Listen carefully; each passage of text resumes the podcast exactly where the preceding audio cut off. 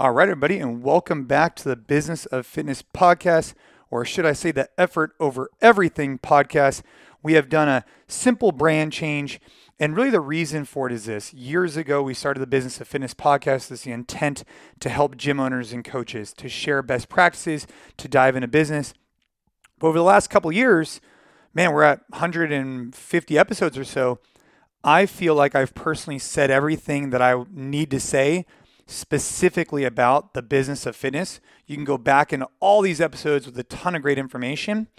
But now, by rebranding or shifting to this idea of effort over everything, it allows me to talk to people about the business of fitness. Of course, that's my passion, that's our business that we're in. But it also opens the doors for me to have conversations about things outside of just the business side of fitness. So you could expect you can expect conversations like we're having today with MDV, our chief fitness officer here at NC Fit. Is he in the business of fitness? Of course. But he also then shares a ton of stuff about ocean lifeguarding, which I was particularly interested in, talking a little bit about his uh, stint as a Spanish instructor and just additional life lessons learned through wrestling and just things outside of the gym itself. In the future, we're going to have business episodes. We might be talking about grilling but we're always going to kind of pull it back to lessons learned, mindset, and how they can incorporate from a leadership perspective. That's what I'm fired up about. And I hope you guys enjoy these episodes. Let's keep it going. Look back on all these different episodes if you're looking specifically for coaching and business related. But we're going to have a lot of fun content coming up. Now, let's dive into a great episode with Mr. MDV. Let's go.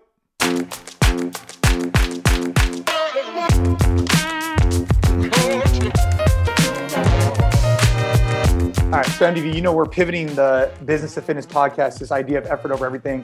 Both of us, obviously, oh. we're, uh, we're twinsies right now. We're rocking the effort shirt. Um, if you're watching this online, but um, embarrassing. We both showed up in the same outfit, dude. We're totally in the same outfit. At least my background's white and yours is black. Otherwise, yeah. we'd really be matching. um, and so we were talking the other day, and we were talking about your lifeguard background. I'm really, yeah. really fascinated because you're really you're a really interesting guy with your background and this idea of you know putting in the effort. And we could go into all what that means to each one of us and whatnot but i think what's really uh, what i'm really want to start with is that i go to the ocean i'm with my kids and i get overwhelmed. I get mm. overwhelmed just being on the beach because i feel like okay i'm a moderately good swimmer but there's all these people out here and it's just like man it's a lot you know? You got the waves that are unpredictable you have the people that are unpredictable you have a, a vast kind of like ocean. It's not like it's a very specific area like a swimming pool. You know like a swimming yeah. pool hey dude you got you got zone a you know? And so you're you're lifeguarding um, throughout high school and even into college right? Yep. and yeah. that's during the summers. Is that is that is that how it went down? Yeah i started I started lifeguarding as a senior in college, and I lifeguarded all the way through college and then three or four years after college. So I did eight summers as an ocean lifeguard on the south shore of Long Island uh, at a beach called Point Lookout, which is a barrier island beach, which gets really significant uh, water at certain times of the year. You know, in particular, as you get to the late summer into like uh, August and starting of hurricane season in September, it gets really, really hectic. And, you know, there was also a bunch of days in those summers where it was just, for some reason or another, whether it was a, a pressure swell or wind swell or a storm or whatever, you showed up and it was on. And uh, it was a great job, man. I love being an ocean lifeguard. So so I want to dive into it because again, I go, let's just say Santa Cruz or Southern California, yeah. or maybe you're in Hawaii or whatever, and I'm with the kids, and it's just, you know, you know, I'm, I'm trying to teach them some fundamentals, right? Like yeah. never turn your back on the ocean and whatever. But there's just so much going on. I can't imagine what it feels like to be um, a lifeguard in that situation because there's a lot of things that are outside of your control. And so, you, and there's some things that are in your control, yeah, obviously. for sure. But one of the things you touched base on the other day when you were, you and I were talking is, is um, this concept of how like the leader, uh, how the way they felt kind of dispersed the team. But before yeah. we get even into that, I want to go back to this idea of stripping the stand because you okay. said that to me. I was like, dude, what is stripping the stand? Because it's just like, uh, I don't know, man. I, I couldn't stop thinking about. Yeah, you, you got all you got all wrapped around the axle about stripping the stand, which is a cool uh, at, when it's going down, when that, what's happening, when I say strip the stand, strip that means stand. That's we that means we have every lifeguard in the water on a rescue. So let me let me give you some context. Yes, the I want to hear. The, the, beach that I worked at was a, for the most part, uh, a beach that had some jetties, which are like rock uh, structures that are going out into the ocean that help prevent any sort of land erosion. Um, so there was like jetties all down the beach, every like hundred yards or so, uh, maybe sometimes a little bit longer. You had a jetty, and then we had these really amazing soft sand beaches. I mean, not like a lot of stones or shells. It was like yellow, white sand um, and we really did have the privilege of lifeguarding a really beautiful strip of beach. The days when you showed up and it was on, um, I definitely want to talk about what it's like to sit with different types of leaders through those days. But the thing that we are talking about with stripping the stand, that means that there's a really hectic situation. You have multiple people in the water and you've moved every lifeguard into the rescue and then eventually you're the last person on the stand with the radio and you you call in that you're stripping the stand and you're in the water so now the the beach is largely unguarded and you have all of these individuals performing uh, a multiple victim rescue it's a really it's a crazy and hectic scenario because you never want to leave the beach unguarded um, and before you get to that point, if you get to that point, there's probably some stuff that went wrong along the way. But if you get to that point, sometimes it's unavoidable. You try to get everybody else as close to shore as possible, but then you, you got to go, man, because you don't go, somebody's going to drown. And I was telling you this last time, we were really fortunate to never have a drowning on duty.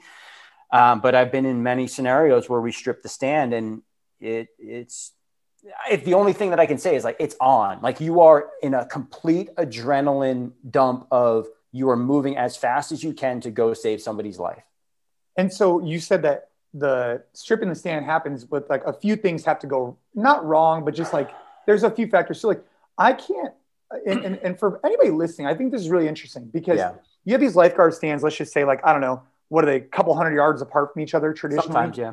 Yeah, and uh, I want to get into the training that you did um, with that because I think that kind of leads into this idea of like sure. your background and putting in the work. But let's talk about this for a minute. You're you're in this lifeguard stand that's like let's just say I don't know 20 feet off the ground, whatever it is. And what are you guys looking for? Because when I look for it, it's just so many bobbleheads. Like, what do you see that that says, "Hey, man, this is probably not the right person, the right place"? Yeah, it, that's a really interesting question because you learn how to scan the water, scan the crowd, look for uh, situations that might be uh, oncoming that haven't happened yet, or you see somebody who is doing something that looks like they might not be able to do. And, you know, I should clarify also you know, in California, they have these um, big kind of lifeguard stands that have uh, like crow's nests where you like walk around and then you're in the building and then you're out of the building. Where we sat were stands that were constructed out of wood that were built up, and we had a bench seating that sat either two, three, or four guards. So, smaller stand on a smaller beach had two guards, bigger stand has either three or four. But when you're you're literally sitting in the chair watching the water. And the cool part about the stands that we sat in was they were huge and burly, but we could move them. So as the tides moved, we oh. could get the team to move the chair closer to the water or further back away as the tide came back up. So oh, it gave us an advantage cool. of, yeah, it was really, it was, it was a great method of being closer to the scene that you potentially had to go into. So to answer your question more directly, essentially what you're doing is you're sitting there and we only sat for one hour increments at a time because after a while similar to coaching your eye starts to get used to movement right your eye just starts to get lazy so we always just sat one hour on one hour off. And when you're sitting there for an hour you're actively just scanning across the crowd. You're looking for patterns. You're looking to see people. And it's very interesting because you do at some point have a like a knowledge of hey i didn't see i saw this person and now they're gone or I see this thing happening over here, and now I got to pull some of my attention over here, and now I'm going to active scan. I'm going to come back over here. So you you do start to recognize, like I said, patterns or groups of people or things or, or places or think like stuff that might start to happen. Your eye naturally starts to gravitate towards those. Yeah, it's pretty crazy the parallels between coaching and lifeguarding in, in a sense, right? You say, hey, you got to keep it for an hour. You're kind of looking over it and just like as you get more reps, like in the beginning, so you say you did this eight summers. I mean, that's that's quite yeah. a bit. And it wasn't like you were like young doing this. I mean, you were you were more mature, right? And so you were in a position where you could actually know what you were doing, like in in high school and, and college, right? Or in college, I should say. Yeah, I started off in high school and then worked through college, and then years after college. And my I definitely got better and matured and became a different guard as I went on, but um, yeah, you definitely have a, you develop an eye, and there's certain people who have better eyes who can see things that are going to happen further in advance or recognize that there's something that could go wrong based on how this person is entering the water. A lot of, a lot of what we dealt with was we were a very preventative crew. We didn't want to have really terrible situations happen. We had the luxury of being able to go out and get people before the, the really hairy situations occurred.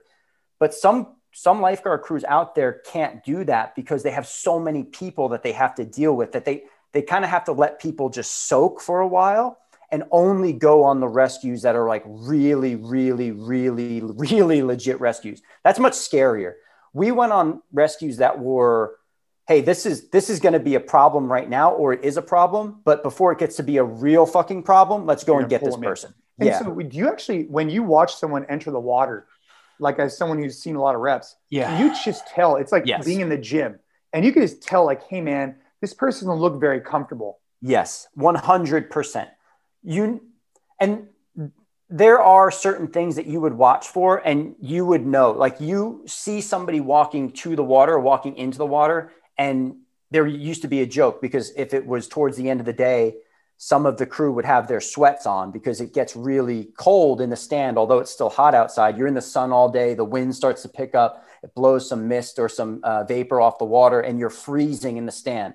So, towards the end of the day, some of the crew starts to like get bundled up. You would see somebody and they'd be behaving a certain way and you go take all your sweats off it's about to be on like you just knew that you were going to have to go into the water and rescue this poor fellow but um oh man and so when you guys were training for this, I mean, uh, you know, you've been dedicated to fitness for a long time. Yeah. We love, you know, everything that you're doing with us at NC Fit and our new everything we're doing. I, I'm just really excited about. But talking about your your back in the day, you know, you wrestled mm. in high school, which is notoriously known as like just grind workouts. I mean, they they just they're just getting after it, especially in high school. You know, back then, football. I remember my football workouts; they were fine, right? But the wrestlers were always known you know, I just remember watching them. One of my buddies is a wrestler, and he, oh, I, I couldn't believe it sometimes. He'd wear garbage bags and just oh, yeah. run. To drop weight. Dude, to drop weight. And I would just be watching be like, that dedication, that commitment. He'd show up and he'd eat like a, you know, bite of peanut butter, and that's all he would have.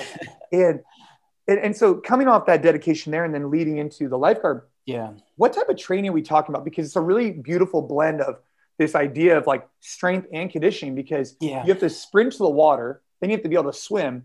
But then you also kind of need to be able to pick this person up or do something with them, right?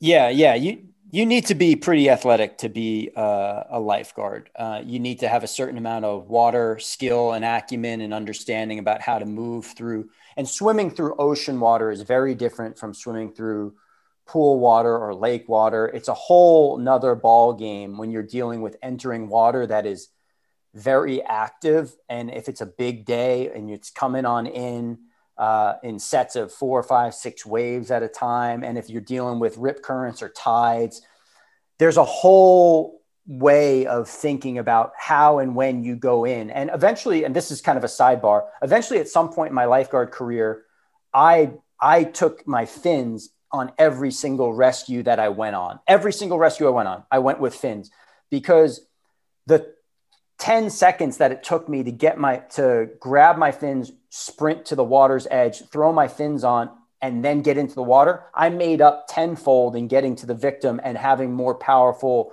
swimming and staying with the victim with fins on than if I didn't have fins. And that's that is something that you see now with more and more lifeguard crews is the adoption of, of swim fins. Um, anyway, that's a little bit of sidebar. But getting back to like wrestling and going through that kind of training, um, I was not the best wrestler in the world. You know, I, I was undersized in high school. I'm not a big man at all right now either. I'm like 165, 5'8. Um, but I was small in high school. I was like 103 pounds. 103? Yeah, yeah, yeah. Oh I was, my I was, gosh. I was a little guy, and there was two or three weight classes below me. There was 96 and 92, and um, I, I think my freshman year I wrestled 96, and then my sophomore year I wrestled 103. My junior year I wrestled 112, and after my junior year, I I actually quit. I quit wrestling, and it's a huge re- regret of mine. Um, I was not a great wrestler, uh, but I I put up with the training as much as I could at the time, and I just got so beat up by it mentally that I kind of I gave up on it easy. And um, I think it's one of the things that's really motivated me from that day to really be committed and put myself through grueling, tough workouts and challenging things because I'm not proud of that moment at all. I, I, simply gave up because it was too hard. I wasn't having success. I was getting pinned a lot. Uh, I had a couple of wins here and there, but like I was just in a really tough weight class based on the people I was wrestling with, and it got to me. It's, and it's, I rem- oh, no, ahead. keep going. No, I was just gonna say it's funny how like life has this weird way of like getting perspective as you get older. So like for example, you said that you walked into the coach's office, right? And at that yeah. moment when you said, "Hey, man, I'm I'm done," at that moment, right? Did you already know you made a mistake when you did it? I was scared, fucking shitless, to go tell my coach that I wanted to quit.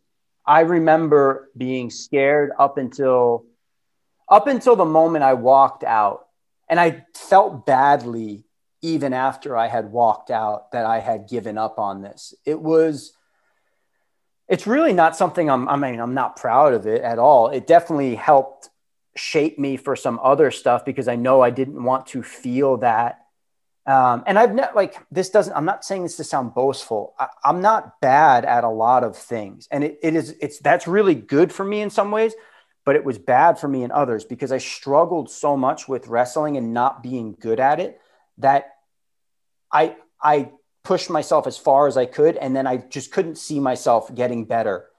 And I gave up on it as opposed to willing myself through it and getting to the other side, whether or not I was ultimately successful. I gave up early in it. Um, and it's one of the things right now with my jujitsu practice that I'm so fucking committed to being. I want to succeed in this and not necessarily succeed in a way that like I'm amazing and winning competitions or whatever. But I just want to, I don't want to quit. I don't want to get to the point where I get tapped too many times or, you know, I start to feel like people are moving ahead of me. I can't let this slip through my fingers a second time. So do you think you, you're like, you just, your mindset shifted though? So like, let's, let's just take me right at CrossFit games or high school, college, whatever. You're playing something you want to be the best or you want to do well and whatnot but now, as you get older, you're maturing and you're getting the jujitsu. Like, I'm going to compete in jujitsu a few times a year. Mm. Um, I don't have the same type of pressure on myself that I would maybe put on myself with competing professionally in CrossFit. But back to your point about trying to make progress, like, I don't know if I care as much about getting beat. I care that I'm staying committed and that I'm learning and that I'm continuing to get better in jujitsu just because my frame, I want to be doing it for the next 50 years. You know, it's just a different mindset than maybe when you were in high school. You think that's what it is? I, it could be. Uh, I also didn't have a lot of physical prowess and strength. I was small. I, I was, I was 103 pounds, 112 pounds. I was wrestling against guys who were more powerful than me, stronger than me, more talented. Imagine doing jujitsu every day for two or three years and just getting tapped nearly every time.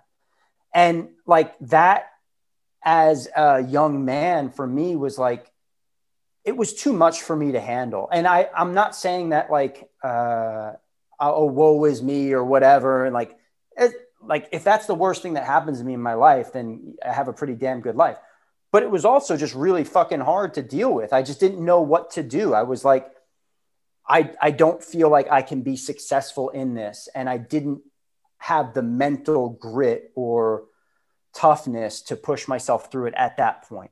Yeah. Or maybe even like like-minded or, or like a crew around. And so after that, you, you, you dedicate yourself, you get into more strength conditioning, right? And so you've packed yeah. on weight, obviously, right? And obviously you've gotten older too. You've yeah. matured, but like, when did you start? So you started training in high school. Um, or excuse me. Uh, when did you start training weight training? I should ask that. Yeah. Um, actually, no, it's funny is around the same time I quit wrestling, I started getting really into fitness.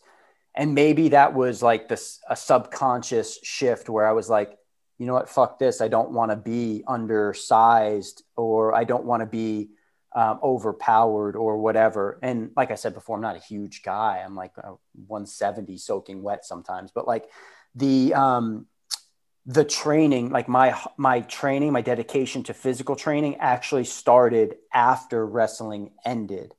And um, I was always, I was always like interested in like getting fitter, getting stronger. I, I don't think I had it in me from a willpower standpoint when I was in a freshman or sophomore year in high school. Um, but then something changed for me, man. I also got got to uh, the opportunity to become an ocean lifeguard, and I wanted my body to withstand any sort of rigors that it was going to have to be put through. And sometimes it's a very chill job, and you get to like lay, not lay in the sun, but you get to yeah, be in the sun to, all day, yeah, and like yeah. things are going on, and it's really cool to be out there, and you have this really cool uh, opportunity to be an ocean lifeguard. But then other days you're going to be like it's the ocean's going to test your fucking mettle, man. You better be ready. So uh, I always wanted to be ready.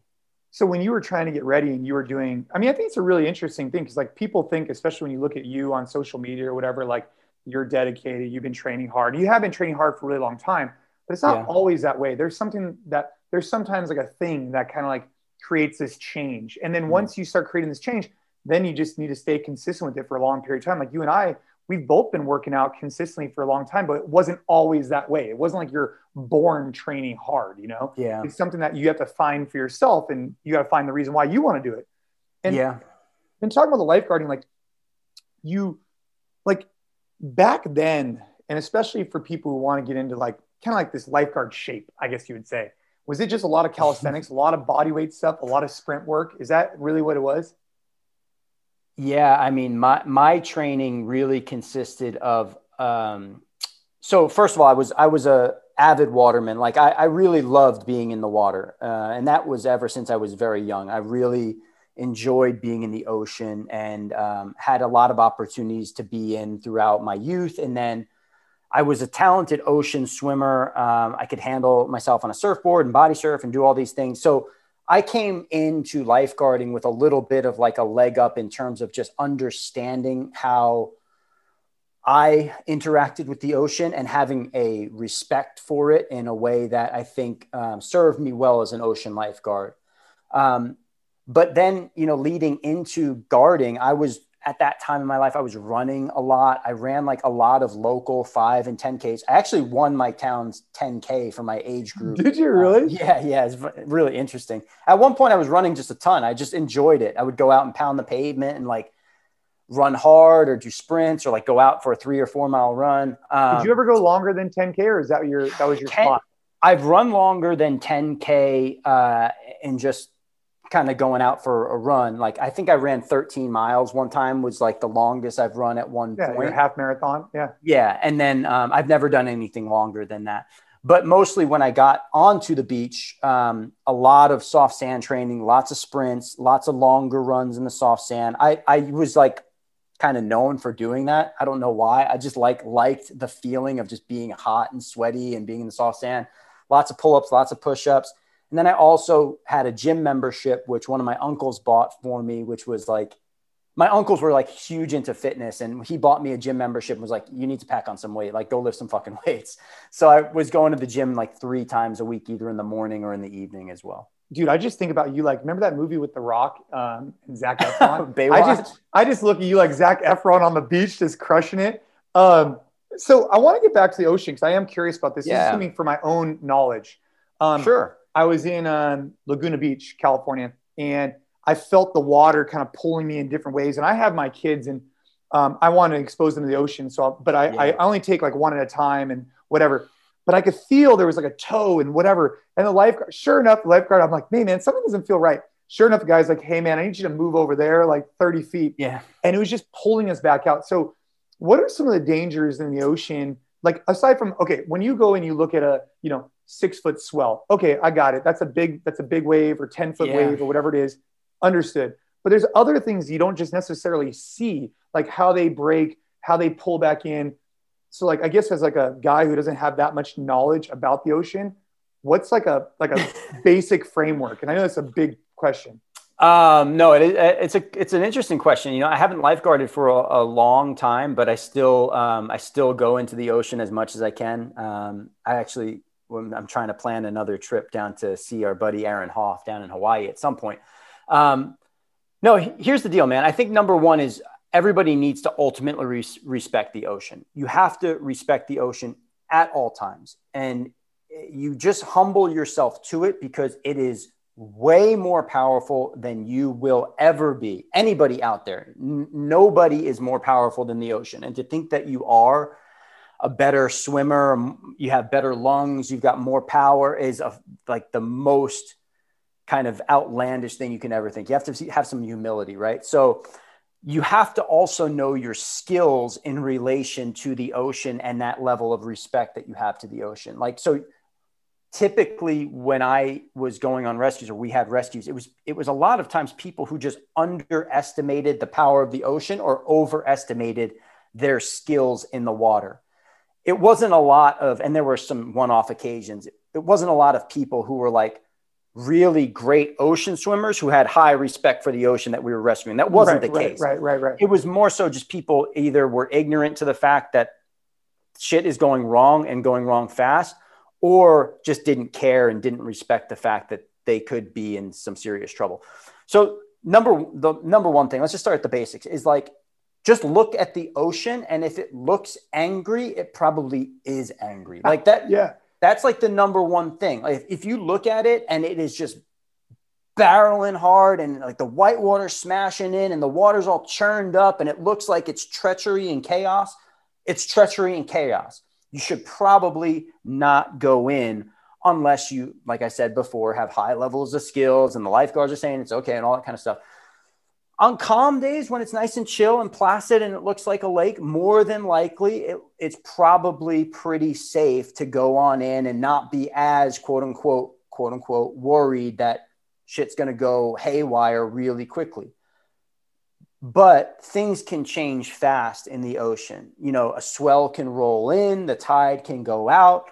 Um, you could have, you know, wind blow in certain weather or whatever starts to happen, or like rip currents can start to kind of form as the swell picks up. So you got to stay mindful that even on like really chill days, it can turn kind of fast.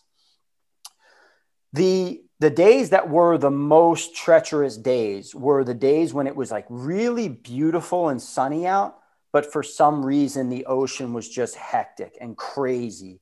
And those days are the mm. days that are tough to be a lifeguard because you have all these patrons who come to the beach who want to go into the water and it might look super fun because it's just pumping like that you're looking at waves that are coming on in you're like oh i want to go in and i want to go body surf that wave yeah, it's yeah, like yeah no, you probably don't actually want to do that. But um, you know, when you're looking at the the water, like I said, if it looks treacherous, it probably is treacherous. There's also some stuff that you can watch out for in like the formation of rip currents. Typically, what you're looking for for rip currents, and this is kind of the classic example, is that the water is all kind of churned up or like brownish, or you see foam that's moving in certain directions. And that typically will denote that there's a rip current there. And rip currents are formed when there's like depressions in the ocean floor and water rushes into that depression and then like rushes out fast the other direction. So in a rip current, you're you can you kind of sometimes feel like you're getting pulled side to side, but actually it's more than likely pulling you out. It's it's it's typically going to move you further away from shore.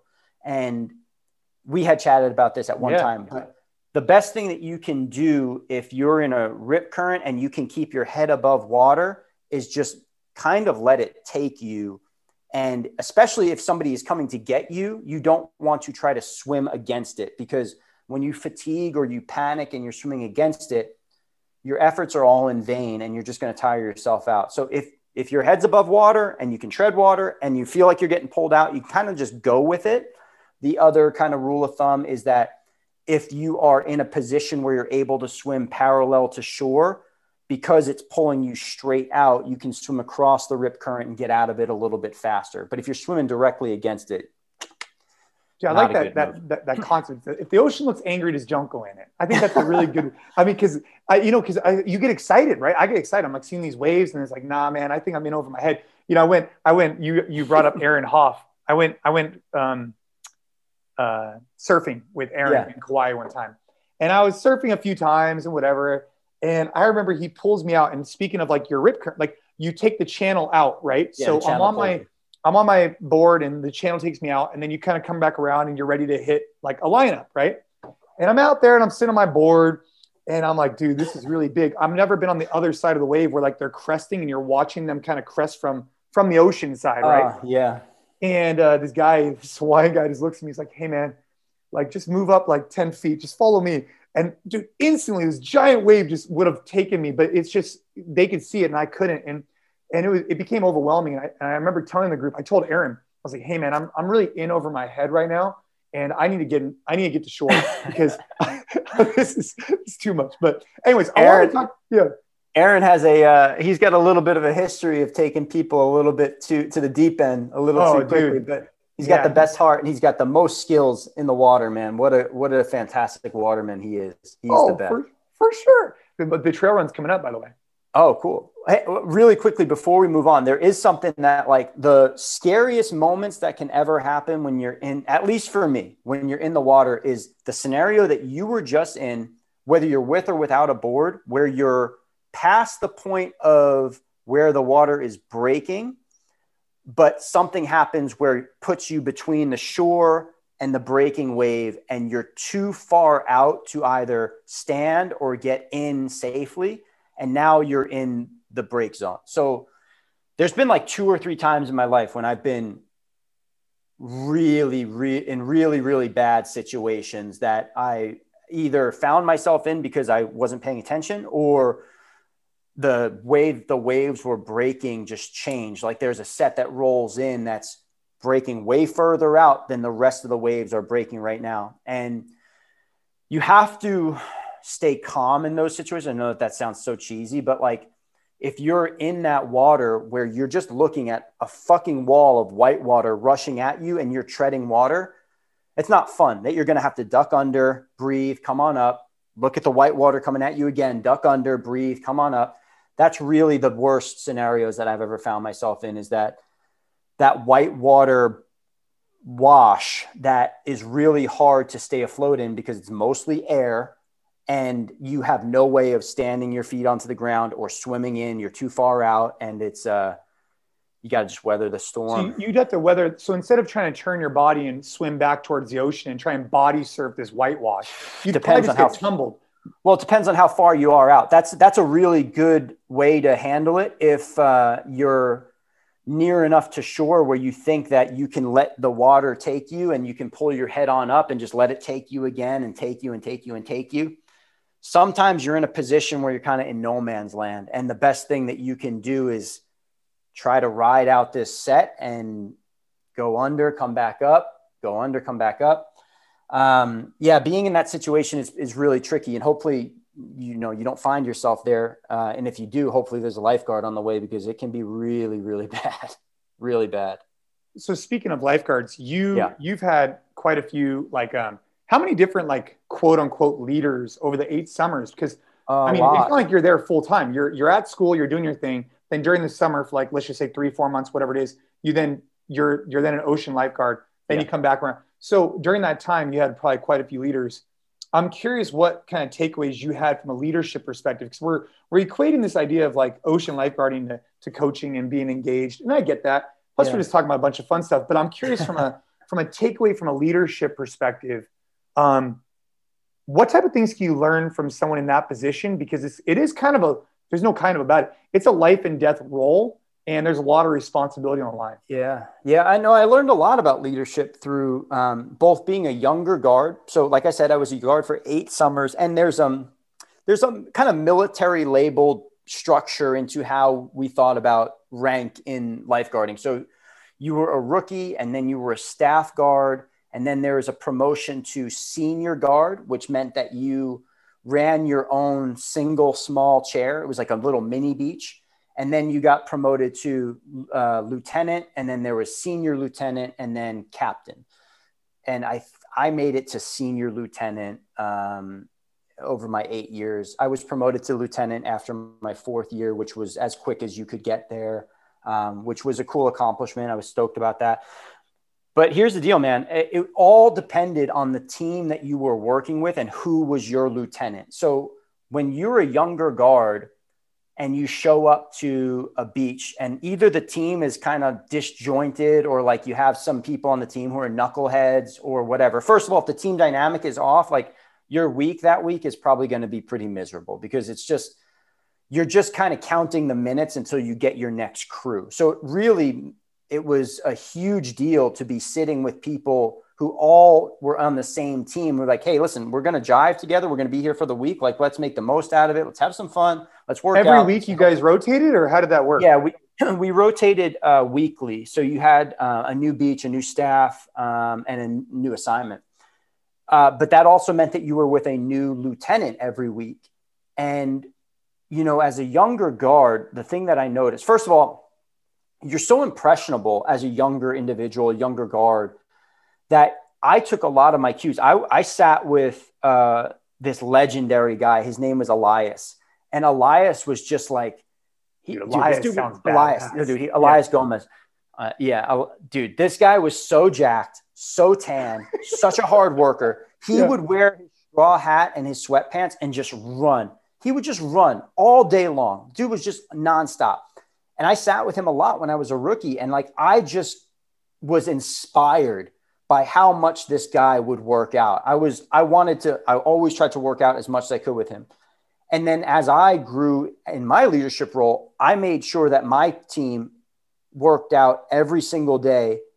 There's a mandatory workout that you have to do in the morning, but you also had opportunities to work out as much as you wanted if you, if you wanted to. So like I, a lot of times I worked out on my, all my off hours, do like different stuff. But you do learn a lot from the people that you sit with. And like, you know, you come on in, you're working with somebody like Elias, and you're going to work out and you're going to get motivated by him. And then there's some people who fucking hated working with Elias because they didn't want to do anything. You know, they were just lazy, didn't want to work. There were some lieutenants that you could go to their beach and they'd be like, ah, you know what, work out if you want to. You don't have to. And they were chill too, maybe like a little bit more like um, surfer kind of mindset, like, yeah, go out, take the board out, surf, whatever. But then you work with some people who are just straight not fit to be in the role. And those kinds of people, it was a nightmare because you work with somebody who doesn't know how to handle pressure when pressure hits. Uh, everybody, the whole team is, is on edge. And both unfortunately and fortunately, because I do look at it like a blessing that I, I worked with people who couldn't handle the pressure. They would get really scared really quickly when shit started to go off. And as a younger guard, you're looking to your leader for like inspiration and leadership and guidance. And this person, for lack of a better term, is shitting their pants. Right. And you're like, what do we do now? Do we rescue that person or not rescue that person? And that really showed me that poise under pressure and being a leader or being a person who when things start to go wrong, you have to rise above and you have to be there to lead your team. You have to be the person who calls the shots. You have to be the person who sets the tone. Um, and it was inspiring to work with people who were able to do that in some really hairy scenarios. Dude, yeah. And so, like, I hear you are like you're in what college, and then yeah, that's before you. So then, when you get out of college, then how many years after college you go back to law school? I took one year off. Um, after college, I worked on my applications a little bit more, and then I um, applied to law school after one, taking one year off. So I lifeguarded all the way through college. I lifeguarded during that year off, and then I lifeguarded my first summer in law school as well. And so looking back on like some of those leadership things, I mean, I'm sure like, yeah, the working out part, it just is obviously instilled in you. But there's other things mm. too, right? Because like you have a team now, right? At NC Fit, you manage people. And so I mm. imagine like, did those skill sets, it's funny how like those skill sets, like what, 15 years, whatever it was, and they probably oh, still yeah. paid, they probably still pay dividends today if you're actually paying attention back then. Oh, f- for sure, man. I, I mean, I look back on the people that I work with at some of the people who I work with who were really inspiring, they're legendary figures in my mind. It really is. It's, it's kind of crazy. And then some of the people who I work with who I didn't enjoy the time or like were really poor leaders under pressure in particular, you go, wow, I understand what it's like to, to work with somebody who is out of control. You know, the, um, I'm rereading right now or uh, going back through uh, Dichotomy of Leadership. Mm, and yeah. um, that's Jocko, Leif, Jocko yeah. and Leif Babin. And, you know, yeah. one of the things that they talk about in that book is just like how you have to, as a leader, have this balancing act of both like the ability, and if we're talking about lifeguarding, the ability to have fun and, and be light and be loose, but also to really be stern and serious and, and hey, we got to go right now.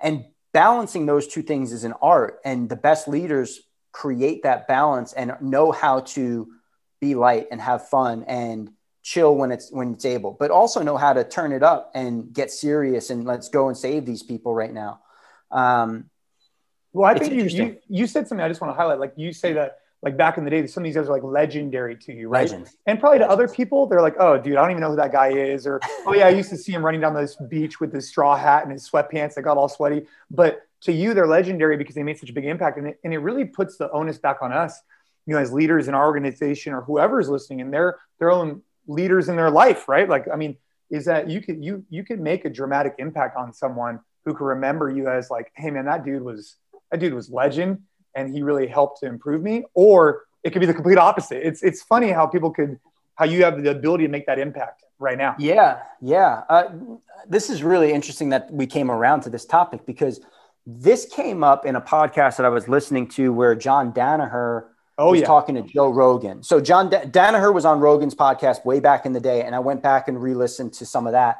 But he mentioned he's a big believer in this fact that you can change somebody's life in three seconds. Like you could have the most minimal interaction possible with somebody and they can change your life completely, both for the better and for the worse. The Danaher example was he he was rolling at Renzo Gracie Jiu Jitsu or teaching at Renzo Gracie Jiu Jitsu. For context, Danaher is one of the best jiu-jitsu coaches in the yeah, world right now. Okay. Sorry, sorry. sorry. Yeah. So Danaher is this legendary jiu-jitsu coach. He's like creating the most talented team in the world right now. But anyway, so he's back in the day, back in the 90s at this renowned academy in New York. And they bring in this guy, Dean Lister, who Dean is another really legendary figure in grappling and jujitsu. But Dean was somebody who was using leg locks when nobody else was using leg locks. This technique that a lot of people were looking at as being a last resort technique. Dean was really revolutionizing jujitsu or tapping people out all the time, right? And after Dean gave his lesson at Renzo Gracie, Danaher went up to him and said, Hey, I really appreciated what you taught today. Can you just tell me why you're focusing on this? Because not a lot of other people are. And Dean Lister goes, Why would you ignore 50% of the human body when you're trying to attack this person? And that was the only thing, like the conversation didn't go past that. That was the only interaction they had.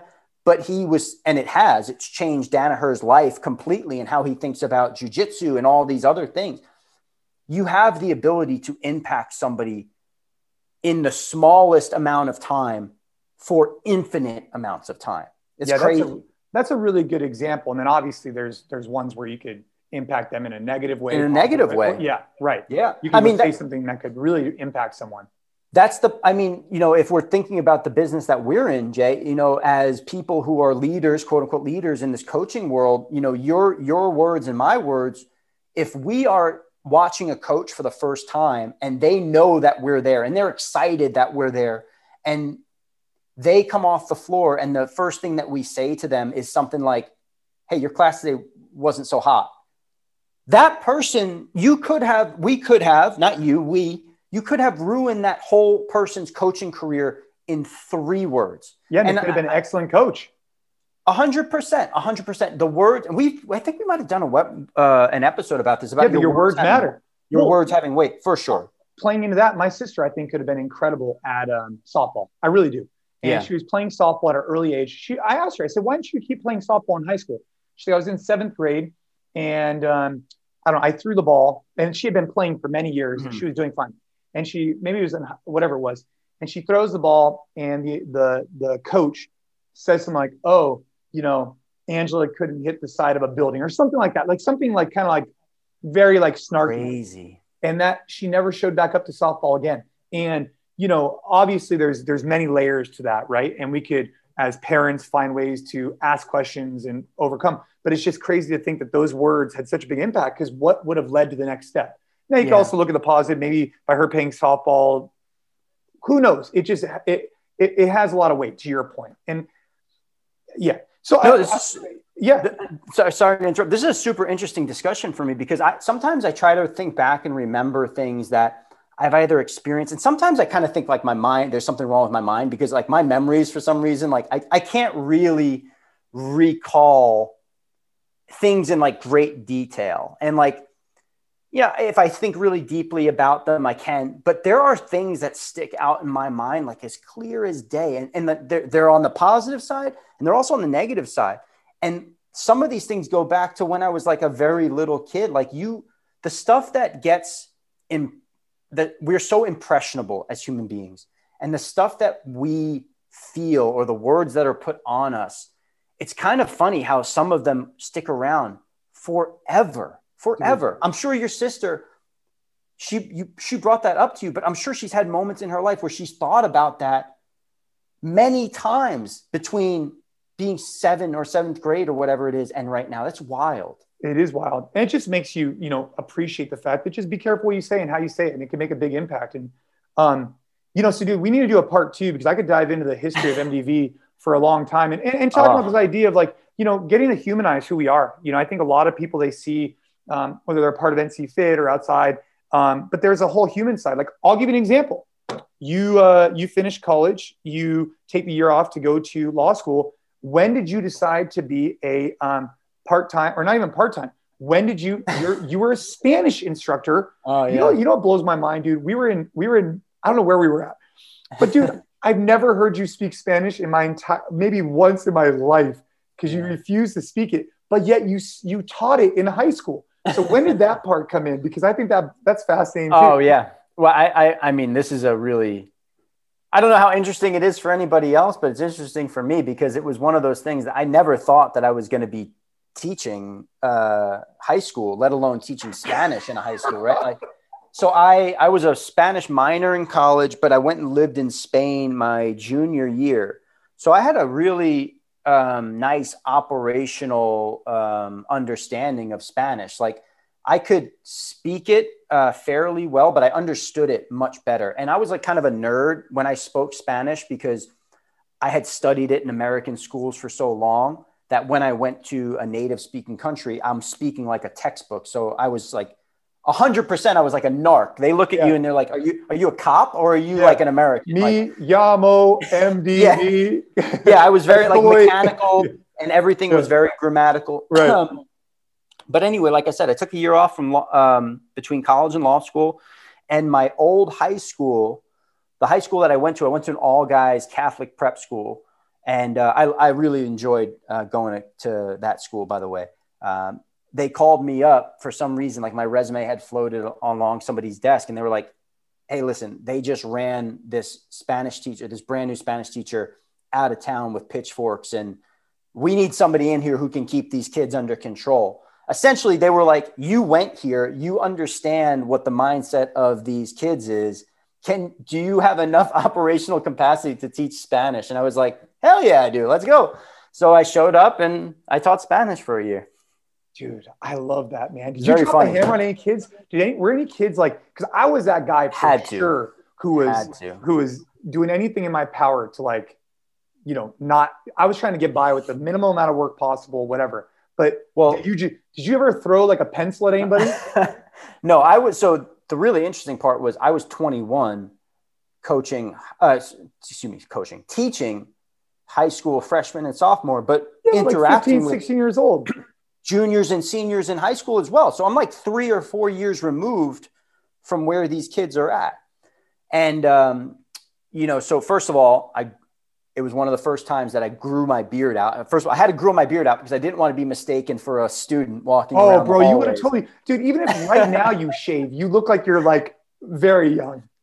Anyway, so I grew the beard out, but then for the first couple of weeks, because this class, they had literally drove the teacher out of the school based on how badly they were behaving. And yeah. they're not like bad kids insofar that they're like violence or anything like that. It was not like that, but they're very smart. They were super sarcastic. They definitely had like a little bit of that, like, uh, holier than now kind of attitude. So I didn't smile for the first two weeks. Like I was all business for the first two weeks and just made sure that we set the tone and then after that, I balanced it out a little bit more with like a lot of sarcasm and like, uh, it was a lot of fun, man. Teaching was a blast.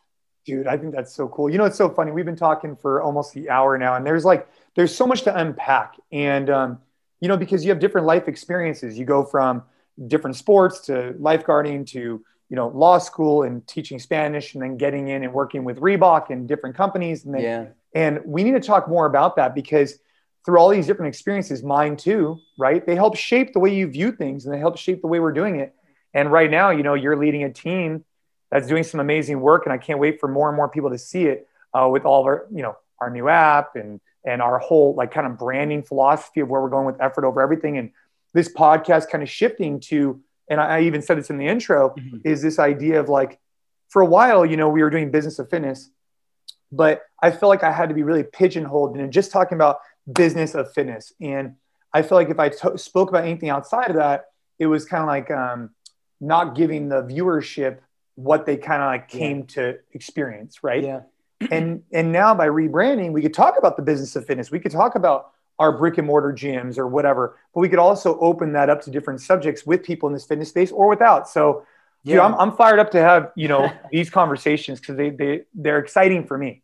Well, I appreciate that, and um, I like talking about this kind of stuff. I think it's super interesting. Everybody's ha- everybody has a story, everybody has a perspective, and there's so much really good stuff that we can all take away and learn from one another. And you know, going back to business and fitness, I felt really honored to be able to be on that show for so many episodes. But you said this yourself. At some point, also, you get to the you get to the end of a road where you might have said everything that you want to say on a subject, and that's okay too. To say hey, listen, I'm going to close this chapter right now and we're going to pivot the conversations to be a little bit more open ended about whether it's life or business or fitness or training or ocean life or whatever.